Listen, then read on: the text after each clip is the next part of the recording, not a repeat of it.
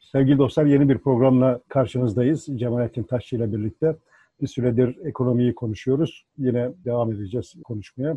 Pazar günü 21 Haziran'da bir güneş tutulması gerçekleşti. 5 Temmuz'da da tekrarlayacak güneş tutulması.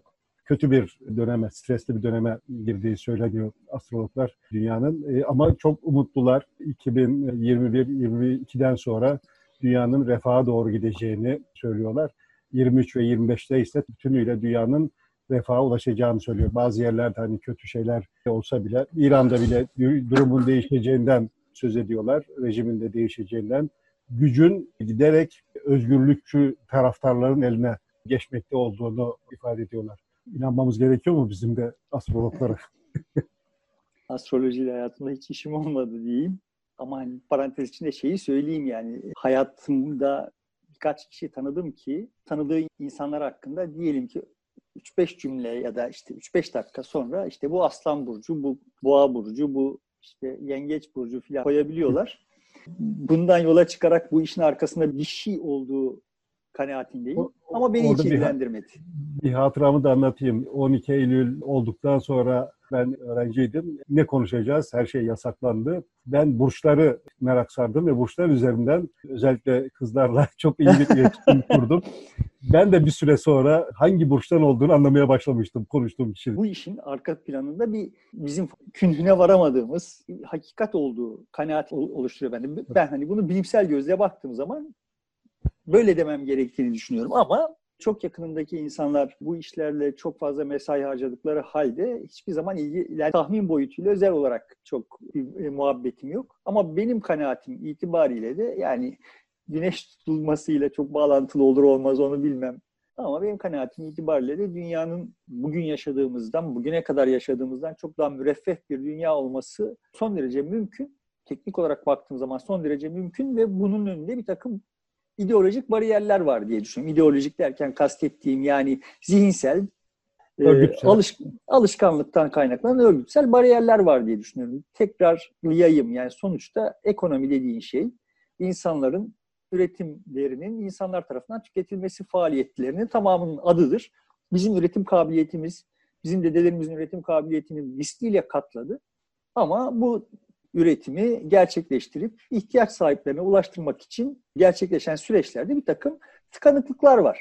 Bu tıkanıklıkların böyle herkes eşit paylaşsın, herkese işte biz yukarıdan bunları dağıtalım da dünya daha müreffeh olsun filan falan gibi zihinlere ihtiyaç olmadan, birilerinin bu işleri kendi kendine planlayıp kotarmasına gerek olmadan her insanın kendisinin daha sağlıklı ve daha insani bir tüketim potansiyeline erişmesi mümkündür diye düşünüyorum. Mümkün bugünkü Yani istihdamın bu kadar azaldığı bir dönemde, işsizliğin çok arttığı bir dönemde üretimin bu kadar artmış olması aslında başka bir seviyeye geçiyor olduğumuzu bize gösteriyor, işaretlerini veriyor.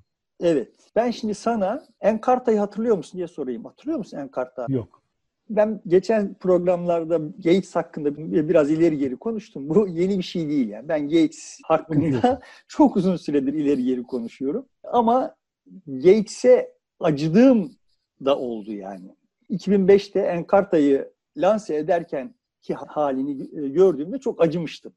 2000'lerin başlarıydı. Wikipedia gündeme geldi. Ama işte o sırada Gates harıl harıl bir elektronik ansiklopedi ürettirmeye çalışıyordu. Tam böyle klasik ansiklopedi üretim mantığıyla ama işte kağıt üstünde değil, elektronik olarak.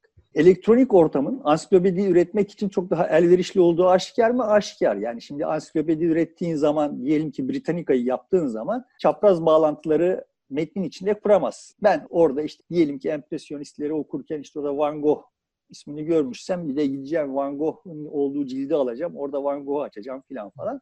Halbuki elektronik ortamda oraya bir link koyarsın, küt diye Van Gogh'a gidersin falan filan. Çok daha kapsamlı grafikler dizayn edebilirsin ve animasyonlar yapabilirsin. Yani işte güneş sistemini bir animasyonla gösterdiğin zaman kağıt üstünde gösterdiğinden çok daha etkili olur gibi. Dolayısıyla elektronik ortam, dijital ortam bir ansiklopedi yapmak için çok daha elverişli bir ortam. Çok yeni ufuklar açan bir ortam gibi görünüyordu. Bana da öyle görünüyordu. Yani çok bu işlerin başlangıcından itibaren bu anlamda neler yapılabilir? Yani mesela ne güzel tarih anlatıları dizayn edilebilir. Eş zamanlı olarak işte Macaristan'da bir şeyler olurken Çin'de ne oluyordu falan eş zamanlı olarak takip etmek için çok imkanlar var. Coğrafya için öyle. Gates de işte o kafayla bir ansiklopedi yaptı. Encarta diye. Büyük bir e, ala valayla da bunu lanse etti. Ama o, onu lanse ederken ben artık bu işin modasının geçmiş olduğunu, çağının geçmiş olduğunu idrak etmiştim. Ben burada dünyanın taşrası Türkiye'de, Türkiye'nin taşrası Eskişehir'de bu işin çağının geçmiş olduğunu, yanlış bir zamanlaması olduğunu Gates'in idrak etmiştim. Çünkü Wikipedia var. Yani Wikipedia grafik yeterlilikleri itibariyle, diğer yeterlilikleri itibariyle falan falan Microsoft'un Encarta'sıyla mukayese edilmeyecek kadar zayıf. Mesele başka. Encarta Microsoft'un, Gates'in. Gates'in para verdiği, ücretli olarak tuttuğu, işin uzmanı olduğuna karar verdiği insanların malı. Ben onun tüketicisiyim. Halbuki Wikipedia hepimizin, kimsenin malı değil. Ve dönem o dönem. O dönem gelmişti. Herkes oraya katkıda bulunabiliyor, fikrini Evet. yazabiliyor. O maddeyle ilgili bir açıklamada bulunabiliyor. Doğru. Evet. Sonuçta Wikipedia Encarta'ya kıyasla evet grafik yeterlilikler, evet animasyonlar vesaireler elektronik ortamın potansiyelini ha- harekete geçirmeler açısından bakıldığında çok daha zayıf. Ama hem madde sayısı itibariyle hem maddelerin güncellenme potansiyeli itibariyle hem maddelerin doğruluğu itibariyle gelmiş geçmiş bütün ansiklopedilerden daha güvenilir. Yani. Ve durmadan sayısız dilde genişleyip duruyor. Bu bize sadece basit bir zihin kaymasının yani bunu kim üretecek sorusuna vereceğimiz cevabın değişmesini ne tür sonuçlar doğurabileceğinin en güzel göstergelerinden bir tanesi benim. Dünyanın geldiği seviye, üretim seviyesi, üretim kabiliyeti seviyesi burası. Wikipedia seviyesi. Ama bize durmadan Gates kafalı insanlar bu işlerin böyle olmayacağını, olmaması gerektiğini söylüyorlar. Yukarıda birileri dizayn yapmalı. Onun altında onun görevlendirdiği uzmanlar bu dizaynın gereklerini parça parça yerine getirmeliler ve bu bilmece böyle tamamlanıp bizim önümüze konmalı. Aksi halde olmaz. Neden olmaz? Çok güvenilir değil. Neden güvenilir değil? Çünkü yani işte orada kalıyor. Yani halbuki bütün testler gösteriyor ki Wikipedia'nın doğruluk oranı, maddelerinin doğruluk oranı hem yazılı ansiklopedilerin hem de Encarta'nın çok önüne geçti. Nitekim Encarta'yı Encarta'yı üretenler bile tüketmiyor artık. Bir kere Ben, ben testini bilmediğime göre demek ki çok fazla da yeri olmamış. zaten çok gündeme girmedi yani. 2005'te bunu böyle müthiş bir şey yapıyor edayla adam lanse ediyor iken ben adama gülmüştüm ve nitekim de yani ben sonuçta haklı çıktım yani. Encarta'ya kaç kişi para verdi bilmiyorum. Verenler bugün kullanıyorlar mı onu da bilmiyorum. Ama sorun, esas sorun zaten başka bir yerde. Çok hızlı değişen bir dünyada sen bir şeyleri sabitlemeye çalışıyorsun. Ve bu sabitlenemiyor olması, dünyanın bu kadar hızlı değişiyor olması da birilerini fena halde rahatsız ediyor.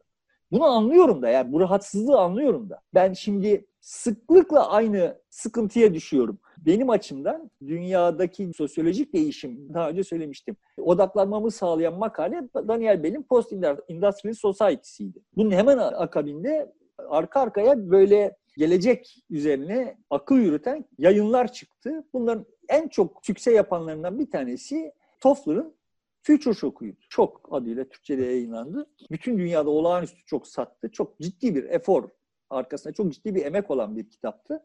Ve ben sıklıkla şu hataya düşüyorum. Lan bu 1970'te mi yayınlanmıştı, 1980'de mi? Öyle tam sayılı bir dönemde yayınlandığını biliyorum. Her seferinde gidip kitabı açıp yayın yılına bakmak zorunda kalıyorum. Ve her seferinde de şaşkınlıkla bunun 1970'te yayınlanmış olduğunu keşfediyorum. Yani. Neden şaşırıyorum? Çünkü adamın 1970'te söylediği şey şu. Dünyadaki değişim hızı o kadar olağanüstü arttı ki insanın biyolojik olarak buna uyum sağlama imkanı yok. Bu biyoloji bu değişim hızına uyum sağlayamaz. Dolayısıyla başımız dertte. Teması var bu kitabın arka planında. Ben şimdi bakıyorum 1970'ler bana yani antik çağ kadar uzak görünüyor. Yani biz 1970'te doğru bilgisayar sahibi değildik. internet diye bir şey yoktu. İşte akıllı telefonlar yoktu. Yani daha sosyolojik olarak, kavramsal olarak sahip olduğumuz bir yığın şey yoktu. Bunların arasında kaos teorisi yoktu, kompleksite yoktu. Daha 80'lerin başında telex vardı. Haberleşmeyi yani, telexle yazıyorduk. O dönemden buraya kadar geldik ve buna adapte olduk. En azından çocuklar oldular ya. Ben şimdi çocukların benim kızımız WhatsApp'ta haberleşirken iki baş parmağıyla o küçücük klavyede yazı yazarken görüyorum. Dudaklarım uçukluyor. Ben daktiloyu o hızla yazdığım için kendimle gurur duyuyordum. yani onun yaşındayken daktiloyu o hızla yazıyordum. Kendimle gurur duyuyordum çünkü başkaları da bana hayran kalıyordu yani. Dünya böyle bir yer. bu kadar hızlı bir biçimde değişti ve biz ama hala işte o Gates kafasıyla, Gates'in o 2005'teki kafasıyla dünyaya müdahale etmeye Yani 80'lerde hala daktilo dersleri vardı.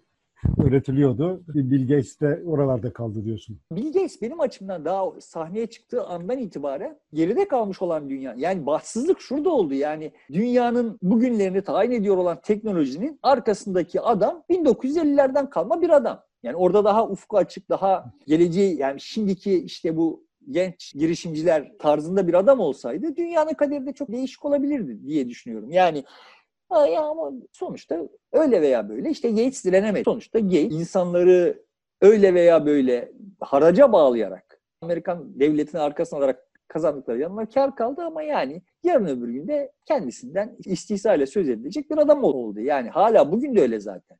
Paraya tapanlar tarafından işte vay yere düşen 100 dolarını almak için eğilirse daha çok kayba uğruyor falan falan gibi şeyler üzerinden bir Gates efsanesi yarattılar. Aslında yaptığı işin hiçbir kıymeti yok yani. O eğer Gates olmasaydı çok daha etkili bir şekilde yapılacaktı. Şimdi mesele Gates değil. Mesele Gates'in zihniyeti. Gates'in zihniyetinin arkasındaki şeyi şöyle kodluyorum yani. Hep zaten başından beri söyleye geldim. O aydınlanma. Yukarıdan bir özne, bir şahıs olması gerekmiyor. Bir kurum, bir devlet vesaire falan, falan olabilir. Yani bir örgüt olabilir. Örgütlülük olabilir. Bu bir dizayn yapıp onu gerçekleştirmezse sonuçlara ulaşılamaz. İstendik sonuçlara ulaşılamaz.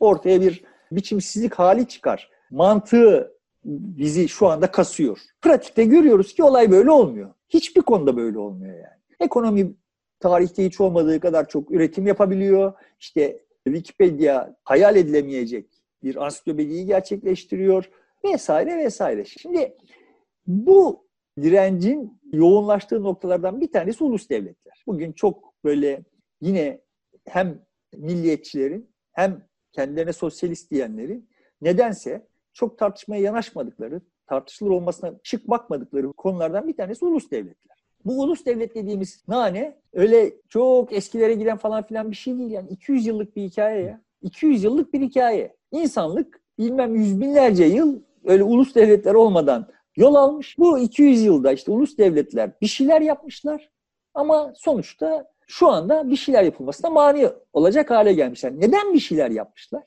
Şeyi böyle tekrar böyle ideolojik, kutsal vesaire falan bir yerlerde aramaya lüzum yok. Öyle bir noktaya gelmiş ki dünya. Nice'deki üreticinin üretim kabiliyeti Fransa ölçeğinde işte 40 milyon, o dönem kaçtı nüfusu bilmiyorum ben, 40 milyon, 35 milyon neyse potansiyel müşteriyi doyurabilecek duruma gelmiş. Eskiden 30 bin kişiye anca yetiyormuş ürettiği ya da Bordo'da üretilen şarabın miktarı zaten Bordo civarında ve işte hemen karşısında İngiltere'de tüketiliyor ise anca zaten o kadar üretebiliyormuş. Ama bunu çok üretebilir hale gelmiş. Dolayısıyla bir 30 milyonluk pazara ihtiyacı olmuş. Ama 30 milyonluk yani 300 milyon ufkunun ötesinde 30 milyonluk bir pazara ihtiyacı olmuş. Dolayısıyla da 30 milyonluk pazarlar halinde o ölçek pazarlar halinde dünya örgütlenmiş. Ulus devletin temel e, mantığı burada yatıyor. Kesinlikle yani sonuçta böyle tekrar söylüyorum işte bayraklar şunlar bunlar falan filan. Bu pazarı burası bizim kardeşim bak buraya dışarıdan gelmeyin.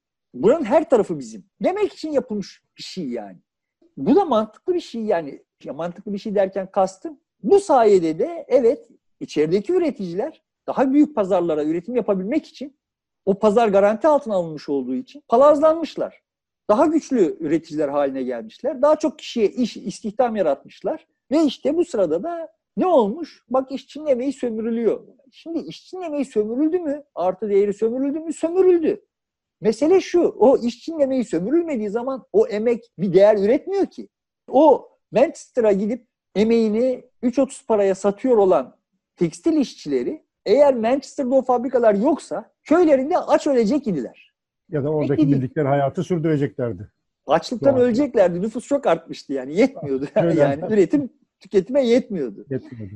Emek dediğin şey stok değişkeni değil. Biriktiremezsin yani. Bugün sattın sattın. Bugün satamazsan açsın. Ve bunun üzerinden bu eşitsizlik, bu adaletsizlik vesaire üzerinden ama herkesin faydalandığı bir takım fırsatlar çıktı. Şuna itiraz etmiyorum. Yanlış anlaşılma olmasın. O dönem itibariyle emeğin hakkının sermayeye karşı korunmasına falan falan itiraz etmiyorum. Tabii ki korun. Tabii ki sermayedarında işçi bolluğu nedeniyle çok ekstra bir sömürüye tevessül etmesine mani olunması gerekiyordu. İşçiler bunu yaptılar falan. Ama bu Bu aslında topluma doğru yayılmasını hem refahın hem de e, yetkinin yayılmasına yarayan, eşitliği büyük oranda, sosyal adaleti büyük oranda sağlayan bir çabayı son üretmiş oldu. Bu emeği kutsamak, onun etrafında örgütlenmiş olmak. Yani işe yaradı e, toplumların demokratikleşmesi konusunda ve refahın yayılması konusunda epeyce de bir işe yaradığını görüyoruz. Evet yani sonuçta bu dünya mücadele etmeden bir şeyler kazandığın zaman onun kıymetini de bilemediğin bir dünya. İşçiler mücadele ettiler. O mücadele saygıdeğer bir mücadeledir. Ama buradan yola çıkıp artı değerin bir yerlerde toplanmasının herkesin menfaatine bir dizi sonuç doğurduğunu, o sayede Fransa sınırları olarak çizilmiş olan yerin içinde birçok iş imkanı açıldığını, o birikmiş sermaye sayesinde bu imkanların açıldığını unutmamak lazım. Zenginlik bu sayede gerçekleşti. Üretim dediğin şeyin birçok faktörü vardır. Bu faktörlerden bir tanesi emek. Bir tanesi sermaye işte, bir tanesi know-how, bir tanesi ham madde vesaire. Bu faktörlerin bir araya gelip uygun bir kimyayla bir şeyler üretmesi gerekiyor. Böyle üretiliyor yani. Şimdi sadece üretimin ölçeği büyümedi galiba. Üretim sadece ülke sınırları içerisinde aştı çoktan. Dünyanın pek çok pazarlarını yetişebilecek kadar bir üretim yapılabiliyor. Bir de eskiden olmayan bir şey oralara ürettiğin malı çok kolaylıkla ulaştırabiliyorsun. Eskiden o kadar yere ulaştırmak çok da kolay değildi. Mal Evet. elde kalır, parçalanır, zarar görür filan. Evet, birçok şey birden oldu. Bir tanesi üretim miktarı arttı, ekonomik ölçek büyüdü. Bir tanesi senin sözünü ettiğim bunun ulaşım maliyetleri. Sonuçta burada ürettiğim şeyi ben 30 liraya ürettiğim şeyi eğer Kars'a göndermek için 300 lira ödemek zorunda kalıyor isem, 300 lira bir maliyeti göze almak zorunda kalıyor isem Kars'ta bunun fiyatı 330 lira olur. 330 liralık şeyde. Kars'ta tüketilemez olduğu zaman onun burada Kars içinde üretilmiş olmasının bir manası yok ama bu maliyetler düştü. Ama paralel olarak başka birçok şey daha oldu yani. Bir tanesi şu oldu. Sabit maliyetlerin payı arttı, değişken maliyetlerin payı düştü. Yani otomasyon gibi faktörler başlangıç sermayesi ihtiyacını arttırdı ama sonrasında bu işin sürdürülmesinin maliyetlerini düşürdü. Dolayısıyla daha büyük ölçekte üretim yaptığın zaman ancak, üretim yapacağın zaman ancak bunu göze alabilir duruma geldi. Burada 300 bin tane ürettiğinde o başlangıç maliyetinin amortismanını karşılayabilirken 30 bin tane satabiliyor isen o yatırımı göze almamaya başladın. Asıl ama önemli olan ekonominin taşıyıcı ayağı imalattan sembol üretimine kaydı. Ana hatları itibariyle insanlık üç temel safhadan geçti. Yani avcı toplayıcı dönemini saymazsak. Ana hatları itibariyle birinci dönemi toprağı işlemekti, ikinci dönemi malzemeyi işlemekti, üçüncü dönemi sembolü işlemek. Sembolü işlediğin zaman zaten ekonominin bir yığın kuralı otomatik olarak gündemden kalkıyor. Eskiden Hollywood film yapıyor idi. Bu filmi dağıtmak için kopyasını çıkartmak zorundaydı. İstanbul'da işte 5 sinemada oynaması için 5 ayrı kopyasının olması gerekiyordu.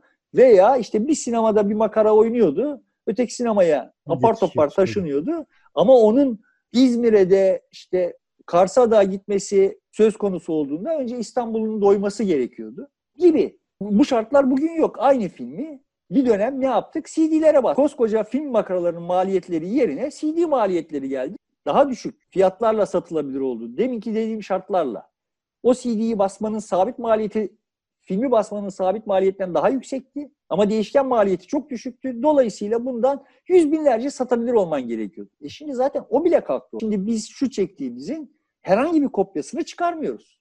Bunu Eskiden bu yayını, bu yayını yapmak için kamera gerekecekti, yayın masası gerekecekti, sonra bir montaj belki gerekecekti filan. Çok uzun bir, aynı stüdyoda, aynı mekanda olmamız gerekecekti. Şimdi öyle değil. Ayrı yerlerdeyiz ve herhangi fazla ekstradan bir şey yapmadan çekimi e, yapıyor. Kısa bir üzerinde edit yaptıktan sonra da yayınlayabiliyor. Evet. Ve şimdi ekonominin taşıyıcı ayağı buraya geçti. Bundan da rahatsız olunuyor. Bundan rahatsız olunması da işte şöyle bir şey. Ya bu sanayi üretim dediğin şeyi hafife alıyorsunuz. Asıl üretim odur. Asıl üretim hala orada. E bunun benzerini biz daha 100 yıl öncesine kadar yani 1900'lerin başında İngiltere'de fizyokratlar ya siz bu sanayi denen şeyi çok önemsiyorsunuz ama her şeyin başı tarımdır. Karnımızı onunla doyuruyoruz diyorlardı. Bugün de sanayi için söylenen hikaye bana o fizyokratları hatırlatıyor. Yani yok böyle bir dünya. Bu sanayi dediğin şey makinelerin, otomatların gerçekleştireceği, sınai imalat dediğin şey gerçekleştireceği bir şey haline gelecek. Gelmesinin önünde bir tane engel var. Bir tane. O da bizim zihinsel bariyerimiz. Gelmemesi için çabaladığımız için gelemiyor. Geliyor da tamamlanamıyor. Biz çünkü işte daha önce defalarca konuştuk. Bir yandan istihdam, bir yandan ulus devlet, bir yandan böyle kendi kendimize koyduğumuz zihinsel sınırlar var.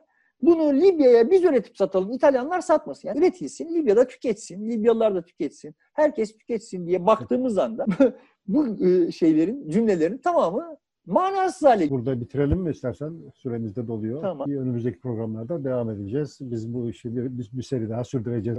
Daha bir anlam haritasını oluşturuncaya kadar zihin dünyasında. Peki sevgili dostlar burada e, sona erdiriyoruz. Önümüzdeki programlarda görüşmek üzere.